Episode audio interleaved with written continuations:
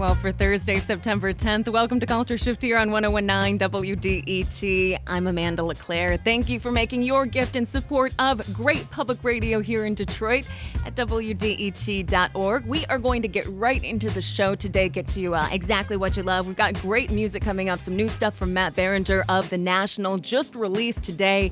Also, we'll be checking in with the Michigan Opera Theaters about what they've been going have going on and what they will have going on this fall with the COVID pandemic in mind. But first up, we're going to be talking about books and films, actually.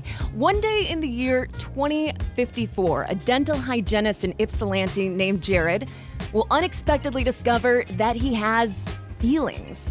But no, Jared is not some sort of sociopath. He's a biological android and legally forbidden from experiencing human emotions. Jared's journey to not only win the right to feel, but to teach other androids how to be like, or maybe even better than humans themselves, is the story of a new novel called Set My Heart to Five by author Simon Stephenson. It's also being made into a major motion picture directed by Edgar Wright of Scott Pilgrim fame. I got to sit down with Stephenson to talk about why he decided it was time to write an optimistic sci fi and what it's like to have his book being made into a film. The, the, the most important thing to say is it's not a dystopia. I think, you know, we've all had kind of in one way or another a, a lot of experience of dystopias and and I kind of my my idea of the future was that it wouldn't be you know, as dark as some of those things, but things would have gone wrong in just a slightly more human way. So, for instance, um, there's no longer a moon because Elon Musk has incinerated the moon in a hilarious prank. Um, and humans have managed to lock themselves out of the internet. And we've done that by, you know, when you um, when you go to log into something and you forget your password and it sends it to your email, but then you've forgotten your email password because it's your old email account, and it asks you to name your your first pet and your favorite teacher.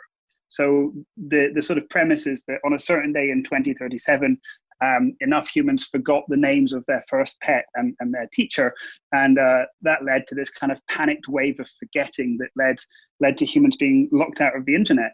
Um, and so obviously that had terrible consequences. Planes fell out of the sky, and you know we lost all the um, you know all the movies and music and culture that was stored, digitally was kind of all, all gone forever.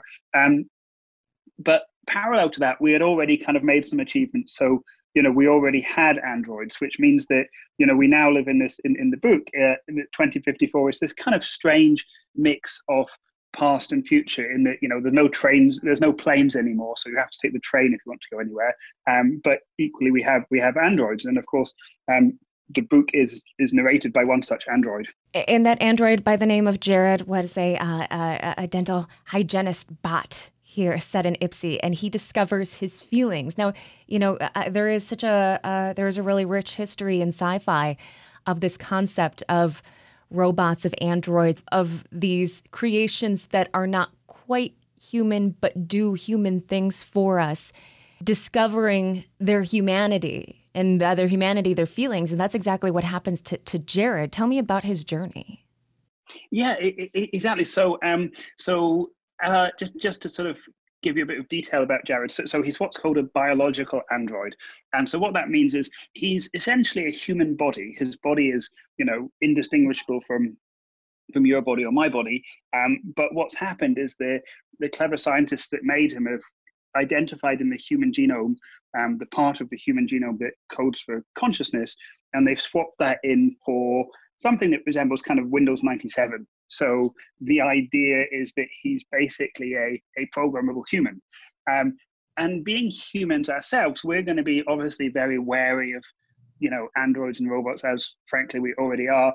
Um, and so the idea is that as humans, the only thing we're going to be better than these androids at is is feelings and emotion. That's really the only advantage we have over them.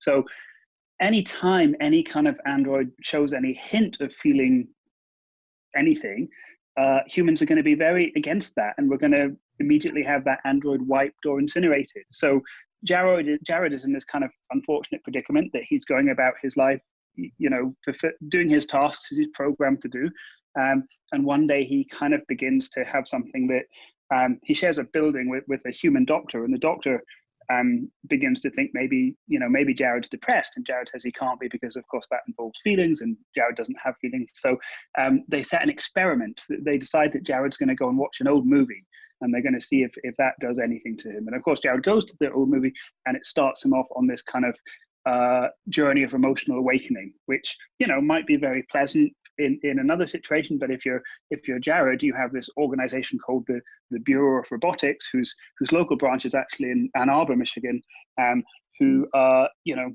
gonna gonna come after him. When we think about this theme, this this sort of sci-fi theme of of androids of robots transcending the limitations that we put on them, we often force for the story, the narrative often forces them into a violent survival. Um, but Jared takes a different route where he's so influenced by the films that he's watched uh, that he wants to then show his journey through film itself. Exactly. Yes. So, so, so Jared is a um, you, know he's the narrator of the book, and I, and I suppose I'm always drawn to to under underdog stories because normally when you see the you know the humans versus android story it's usually told from the humans perspective isn't it? And you know the robots are the bad guys who are who are determined to destroy us. Um so so yeah J- J- jared is is the opposite of that. He's he's you know very much the, the hero of the piece. Um and he yeah yeah he's heavily influenced by you know the movies that he sees as we all are.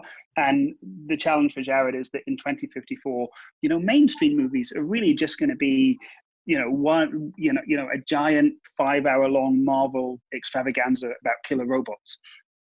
But jared finds these other movies he finds these small theaters and actually detroit is is the first place where he sees one such film. So he goes to detroit and finds this old you know tumble down art house theater um, and they're showing a an, an old movie from from from the 70s uh, and most of the movies though that jared sees they're kind of the movies that i came of age with. So they're movies like the Shawshank Redemption and Forrest Gump. And what they all had in common, I think, was just huge amounts of heart. And of course, that, you know, that that speaks to Jared and, and, and that's what sets him on his journey. Where where the idea came from is I was um I had moved to live in the San Francisco Bay Area and uh I found it a, a very strange place because you know there's so much tech that goes on there and you know a lot of the people you encounter are you know working on you know flying cars or something like that.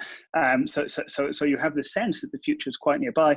And then, but the other part of it was my day job was I was writing a screenplay at an animation company who are um, well known for the emotion of their movies. So I think you know the combination of you know living in what felt like a reasonably futuristic place and spending my time thinking about emotion and movies, I think probably it's, you know, uh, I, I, I, think that's probably the genesis of uh, my screenwriting android. And again, we are talking to Simon Stephenson. He is the author of the novel Set My Heart to Five. As the writer of a book, which is being made into a movie, by the way, from uh, directed by Edgar Wright, as the writer behind it, what is this process like for you? Just try to see something that, that you wrote become a visual, a visual medium.